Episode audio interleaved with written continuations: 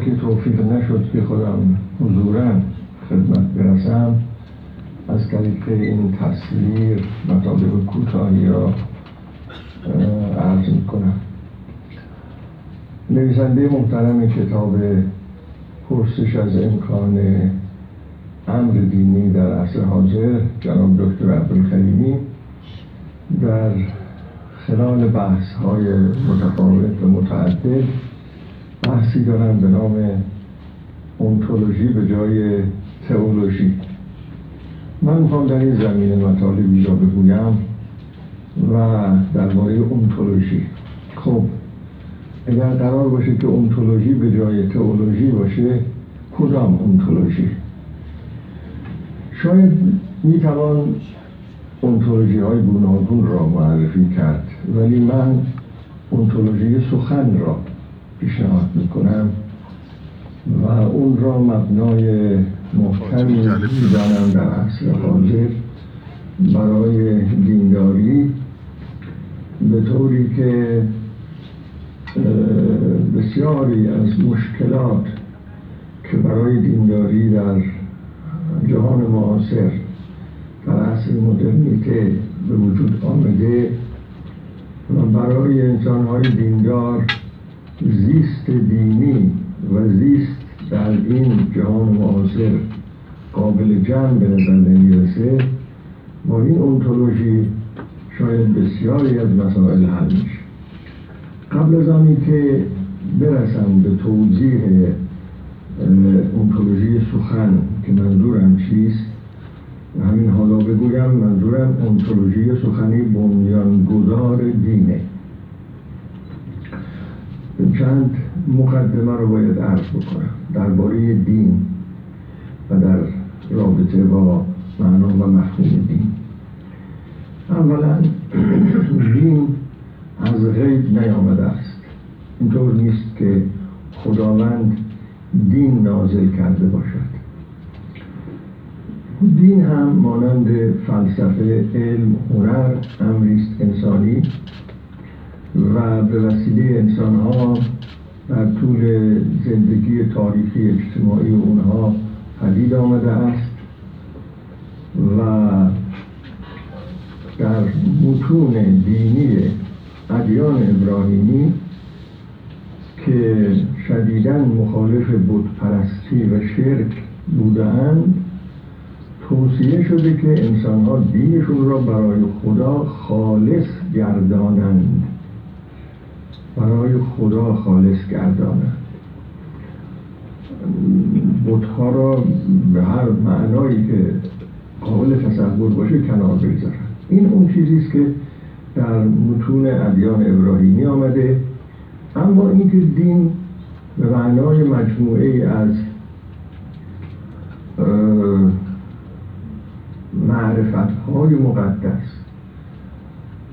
احکام مقدس دستور عمل های مقدس از جانب خداوند به سوی انسان آمده است چنین سخنی با اینکه در اذهان عموم هست هیچ مبنا و اساس درستی در خود متون دینی نداره و من اینو در کتاب نقل بنیادهای فقه و کلام آوردم که خداوند دین نازل نکرده است بلکه خداوند کتاب نازل کرده است اون هم بر پیامبر اسلام نه به دیگران. و منظور از اون کتاب هم که نازل شده بر پیامبر اکرم کتابی با حروف الفاظ کلمات و اصوات نبوده است. اون کتاب هستی بوده است که کشف شده و پیامبر اکرم و پیامبر هستی را به نام خدا خونده و همه موجودات را آیات الهی دیده کتاب هستی بود که بر او فرود آمد. خب این یک نکته است. نکته دوم این است که باید توجه داشته باشیم دین ذات نداره و در این صدد بر نیاییم که دین را تعریف کنیم به صورتی که ذاتش را تعیین کرده باشیم. این آخرین سخنی است که در واقع دینشناسان برجسته جهان الان می‌گویند. اونها می‌گویند بنابر اینکه همه امور الان تفسیری دیده می‌شوند ذات معین کردن نه برای دین ممکن نیست بلکه به طور کلی برای هیچ چیز نمیشه ذات معین کرد. دین ذات نداره. اون چی که هست و دیده میشه در زندگی انسانی دینداری های گوناگون است که در طول تاریخ زندگی انسان ها به شکل های مختلف پدیدار شده اند. اون چی که پدیدار شده است دینداری هاست نه دین ها انواع دینداری هاست. این هم نکته دوم هست. که لازم است اون توجه کنیم. نکته سوم این است که یک اشتباه بزرگ این است که دین را با مقدسات تعریف کنیم. هر وقت صحبت از دین می شود یک سلسله مسائل مقدس را ردیف کنیم و بگوییم اینها دین هستند. مثلا بگوییم که دین عبارت است از معرفت مقدسی که از عالم غیب میاد برای اینکه به ما انسان ها بشناساند سرات مستقیم زندگی را و ماندن در اون سرات مستقیم را و داشتن یک این دینی که آمده دارای دستورهای روشن برای عمل در سه ناحیه انتولوژی و رویکرد و وظیفه است و کار این دین با این تعریف این است که به زندگی انسان جهت بدهد. و یا بگوییم که دین عبارت است از حرمت گذاری به کتاب های مقدس زمان های مقدس مکان های مقدس انسان های مقدس و اشیاء مقدس و اینطور چیزها. این تعریف ها درباره دین و در رابطه با دین تعریف های قابل دفاعی نیست. ما مسلمان ها دچار این اشتباه شده ایم که دین را تعریف کرده ایم به معرفت مقدس زبانهای مقدس انسانهای مقدس کتابهای مقدس. گفتیم مجموعه اینها یعنی دین. این اشتباه مخصوصا مخصوص ما نیست در ادیان دیگر هم بوده به خصوص در عالم مسیحیت این اشتباه فراوان بوده و زیاد بوده و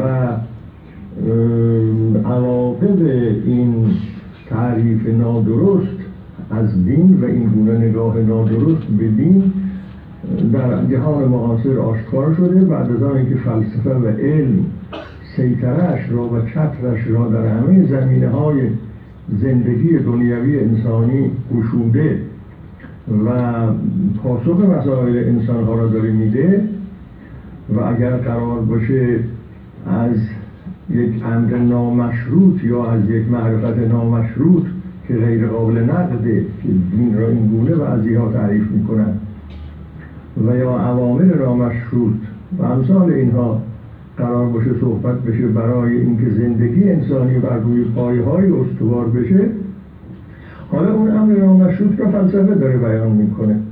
تو در اختیار قرار می‌ذاره علم داره در اختیار قرار می‌ذاره و این مشکلات زیادی فراوان و فراوانی ایجاد کرده برای دینداری و جای دین گم شده. به این معنا که چه نیازی به دین هست؟ همه نیازها را فلسفه و علم برای تأمین می‌کنه دیگه. چه نیازی به دین هست. این هست اون مشکلی که پیدا شده بر اثر اون تعریف ها و تصورهای غلطی که درباره دین در واقع ما داشته ایم و دیگران داشتند بدین ترتیب هست که به دلیل همین نوع تعریف ها هست که الان دین مزاحم زندگی دیده میشه در واقع و مزاحم ساختن جهان با علم و فلسفه دیده میشه و سوال میشه که در جهان معاصر جای دین کجاست؟ و اگر فلسفه و علم بخواهد با دین وارد گفتگو بشود با چه چیز طرف بشود؟ با چه چیز گفتگو بکند؟ و نیز روشن نیست که اگر قرار باشه دین نهیلیزم موجود در جهان معاصر را ازاله کند و یک اساسی برای زیستن انسانی عرضه بکند اون به چه معنا باید باشه؟ اون دین در واقع. در اینجاست که من به نکته پنجم می‌رسم و اون این است که یک انتولوژی ما داریم که اون انتولوژی سخن من ازش تعبیر می‌کنم و این انتولوژی سخن برمیگرده به سخن بنیانگذاران ادیان. اگر به متون مقدس آغازین ما مراجعه کنیم یعنی متونی که از بنیانگذاران مونده است از بنیانگذاران ادیان ابراهیمی در واقع مونده است. یهودیت مسیحیت و اسلام. مراجعه کنیم به اینها و ببینیم که دینداری بنیانگذاران به چه معنا بوده. محمد به چه معنا دینداری می‌کرد؟ دینداری او چی بود؟ دینداری عیسی چی بود؟ دینداری موسی چه بود؟ دینداری های اونها چگونه بود و چه معنایی داشت؟ اگه این سوال رو برای خودمون مطرح بکنیم اونجا به چند تا مطلب می‌رسیم. یک مطلب این هست که دینداری اونها به هیچ وجه به معنای عرضه کردن یک معرفت مقدس نبود. دینداری اونها به این معنا بود یا از این نقطه آغاز می‌شد که از نقطه اعتراف و شهادت آغاز می‌شد. بنیانگذار دین اعتراف می‌کرد به یک واقعیت و شهادت می‌داد به اون واقعیت. به کدام واقعیت اعتراف می‌کرد؟ اعتراف می‌کرد به خداوندی خدا. اعتراف می‌کرد به اینکه این سخن را خدا بر زبان او می‌گذارد که خداوندی خدا را ادا کند. حق خداوندی خدا را ادا کند. این بود اعتراف. خدایا تو هستی که مرا با این سخن آشنا می کنی که اعتراف کنم. سخن اعتراف. تو این سخن اعتراف را بر زبان من می‌گذاری و به من میرسانی که من به خداوندی تو اعتراف کنم. دینداری اونها از این نقطه شروع می‌شد. اعتراف به خداوندی خدا و این یک سخن است و اینکه اعتراف به اینکه این سخن از سوی خود این آدمی نیست. اینطور نیست که خود او ناگهان به این صرافت افتاده باشه که اعتراف به خداوندی خدا بکنه بلکه خداست که این سخن اعتراف به خداوندی خدا را به او رسانده است. گویی خدا می‌خواهد که این بنیانگذار به خداوندی خدا اعتراف. نقطه شروع دینداری اون از اینجاست. و بعد شهادت.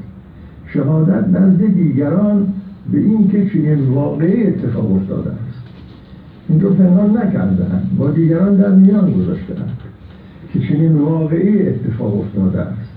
خدا با ما چنین کرده است.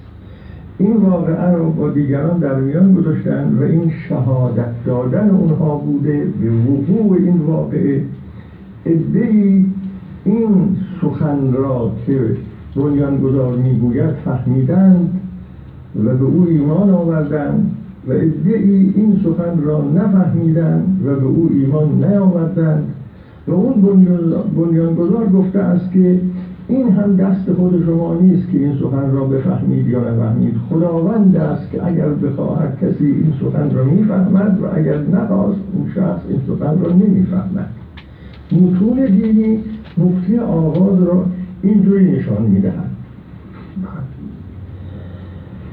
در اینجا گفتنی است که این بنیانگذاران که این سخن را می‌گفتند اینا در بحران میزیستند نه در آرامش و خاطر جمعی بحران به چه معنا؟ بحران به این معنا که تجربه اونها این بوده است که این واقعیت که اونها در اون واقعیت قرار گرفتند از سوی خداوند و به وسیله خداوند چون هیچ اختیار این مطلب دست اونها نیست هر لحظه ممکن است قطع بشود. این تواناسازی به اعتراف هر لحظه ممکنه قطع بشود. این یعنی در بحران زیستن نمی‌دانستند تا کی ادامه خواهد داشت. و بین خوف و رجا زندگی می‌کردن. بین بیم و امید زندگی می‌کردن. بیم از اینکه دیگر نیاید این سخن و امید به اینکه بیاید این سخن. یعنی تواناسازی به این سخن بیاید. اونها نمی‌دانستند اراده و مشیت خداوند چگونه است و به چه تعلق گرفته است. قابل پیش بینی نبود. نه تنها اون چرا که در مورد خود اونها بود بهش اطمینان نداشتن و این موجب این بود که اونها در بحران زیست کنند یعنی بحران میان زیستن میان خوف و رجا و بیم و امید برخلاف اون چی که ما تصور می‌کنیم که به اونها مطالبی رسید و سخنی رسید و دیگه اونها واصل شدن و خاطر جمع شدن دیگه بعد از اون هیچ این نیست قضیه. سراسر زیست اونها زیست در بحران بوده. نه تنها زیست شخصی اونها زیست در بحران بوده بلکه جهان برای اونها یک نوسان میان عدم و وجود تلقی می‌شد. تجربهشون این بود که جهان بین وجود و عدم در نوسانه. بنابراین جهان هم در بحرانه. یعنی جهان هم موجودیتش تضمین شده نیست. خداوند برای اونها در تجربهشون موجود کننده و معدوم کننده هر دو بود. میراننده و زنده کننده هر دو بود. یک چنین وضعیتی موجب این بود که جهان نشانه ها یا تجلیات یا نمودهای خداوند دیده بشود هر لحظه که نمودی در نمود جهان آشکار می‌شد نشان خدا آشکار می‌شد. و ممکن بود همون موقع پنهان شود. و ممکن بود جهان همون لحظه معدوم شود. و دیگه ادامه وجود نداشته باشد به این طریق ذات خداوند بر اونها پوشیده بود و اونها از مشیت و اراده خداوند ناآگاه و بیخبر. این گونه زیستند و به این ترتیب هم جهان هم خود اونها زیستشون یک زیست بحرانی بوده است. این مطلب مطلب بعدی اون اعتراف و شهادت است در واقع و نکته ای که الان اینجا مطرح می شود این است که اونتولوژی سخن جاش در اینجاست اینجا نتیجه بگیرم از مطلب. این اعتراف و این شهادت و این زیستن در بحران و این تفسیر دینی در جهان این یک مجموعه سخن است. اونتولوژی خودش رو داره. به این معنا که این که می‌گوید سخنی که بر زبانم گذاشته می شود از سوی خداست و بعد این که در می‌گوید در بحران میزیم این که می‌گوید جهان در بحران هست و در نوسان میان وجود و عدم و جهان نشانه ها و آیات الهی است. اینها مجموع سخنانی است سخن تأثیر انتولوژیک داره و سخن خود یک انتولوژی داره و هستی داره وجود داره. منظورم وجود الفاظ و کلمات نیست وجود سخن. این در طول تاریخ تفسیر شده است این سخن. سخن گذار ما دین ما پیامبر اسلام در طول تاریخ تفسیر شده است. چون خودش هم هویت تفسیری داشته. و هر چیزی که هویت تفسیری داشته باشه اون باید تفسیر بشه. اون چیزی که استمرار دین را تضمین می‌کنه در واقع انتولوژی سخنه. یعنی سخن تفسیر میشه. اون تفسیر دوباره تفسیر میشه و این تفسیرها همچنان ادامه پیدا می‌کنه و یک رودخانه و جریان نیرومند عظیمی از سخن و تأثیر سخن به صورت سنت انباشته میشه و در طول تاریخ ادامه پیدا می‌کنه. و بنابراین ما امروز انتولوژی این سخن را داریم. می توانیم بر مبنای انتولوژی این سخن و تفسیرهای این سخن. بسیاری از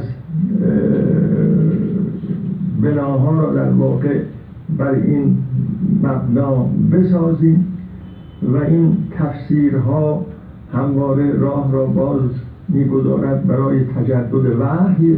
اگر تعبیر وحی را اینجا به کار ببریم در حالی که اگر شما بیایید بفرمایید که مسئله تفسیری نیست و یه سلسله گزاره های ثابت بوده است و دائما باید با اون گزاره ها سر کرد. معرفت ثابت مقدس اونطور که گفتن راه رو بسته اید بر تفسیر بر وحی مجدد. وحی مجدد در جریان تاریخ و در جهان و برای انسان در صورتی است که شما همه چیز را تاریخی ببینید و از طریق تاریخی دیدن راه را باز کنید. بر وحی مجدد. من اونتولوژی این سخن را پیشنهاد می‌کنم برای جهان اسلام. من اگر بخواهم یک نمونه یک مثال بزنم که مثلا اونتولوژی سخن را با اون نمونه و مثال بیان کنم می‌توانم اینجور بگویم. این تأثیری که الان سخن مولانا در مصنوی معنوی در جهان معاصر روی هزاران انسان می‌گذارد این تأثیر مال چیه؟ این تأثیر تأثیر انتولوژی سخنه. یا تعبیر دیگر هستی سخنه. یک سخن است از مولانا بیرون آمده و اون سخن در طول تاریخ زاد و ولد کرده. تفسیرهای گوناگون شده. امروز هم تفسیرهای گوناگون میشه. رابطه ما الان با مولانا یک رابطه اونتولوژیکه. این اونتولوژی مال سخن هست. این یک مثال هست. و الا چه جور میشه تصویر کرد؟ این تأثیر بسیار گسترده را که او در انسان معاصر داره. سلام به همه